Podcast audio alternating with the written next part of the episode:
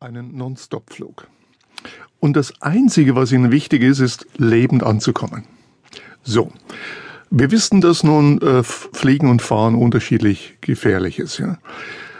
Wie viele Kilometer müssten Sie mit Ihrem Auto fahren, so dass das Risiko des ums Leben zu kommen so hoch wird wie das Risiko eines Non-Stop-Flugs.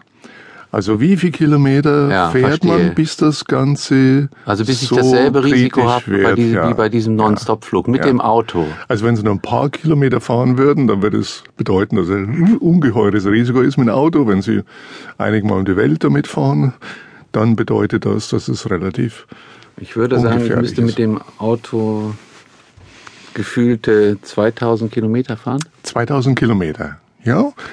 Da liegen sie so ungefähr, wo die meisten Leute liegen.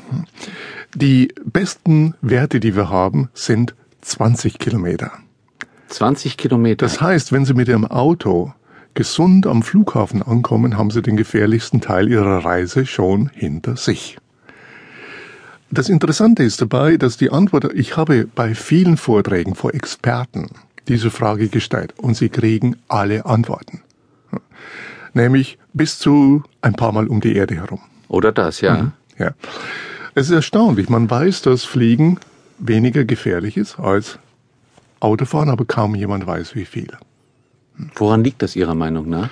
Nun, das beginnt also damit, diese Falscheinschätzung. Das beginnt damit, dass die Information nicht fließt das Verständnis von Risiken, selbst wenn es diejenigen sind, die einem selber betreffen, das fließt in unserer Gesellschaft nicht. Man lernt das nicht in der Schule, Sie lernen es nicht als Erwachsener und wenn es dann noch so Halbbildungssendungen gibt, wie, wie wird man Millionär, dann hat man auch keine Fragen über Risiken.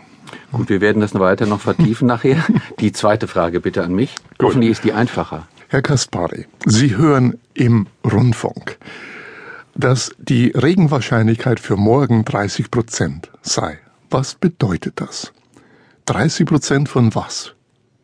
Ich würde sagen 30 Prozent von zwölf Stunden. Das heißt, innerhalb von vier Stunden am, über den Tag verteilt könnte es regnen? Nun regnen? hat der Tag 24 Stunden. Äh, 24 also Stunden. An, ja? Also acht ja. Stunden könnte es regnen. Damit sind Sie ganz typisch. Das ist das, was die meisten Menschen in Berlin und Amsterdam und Milan denken.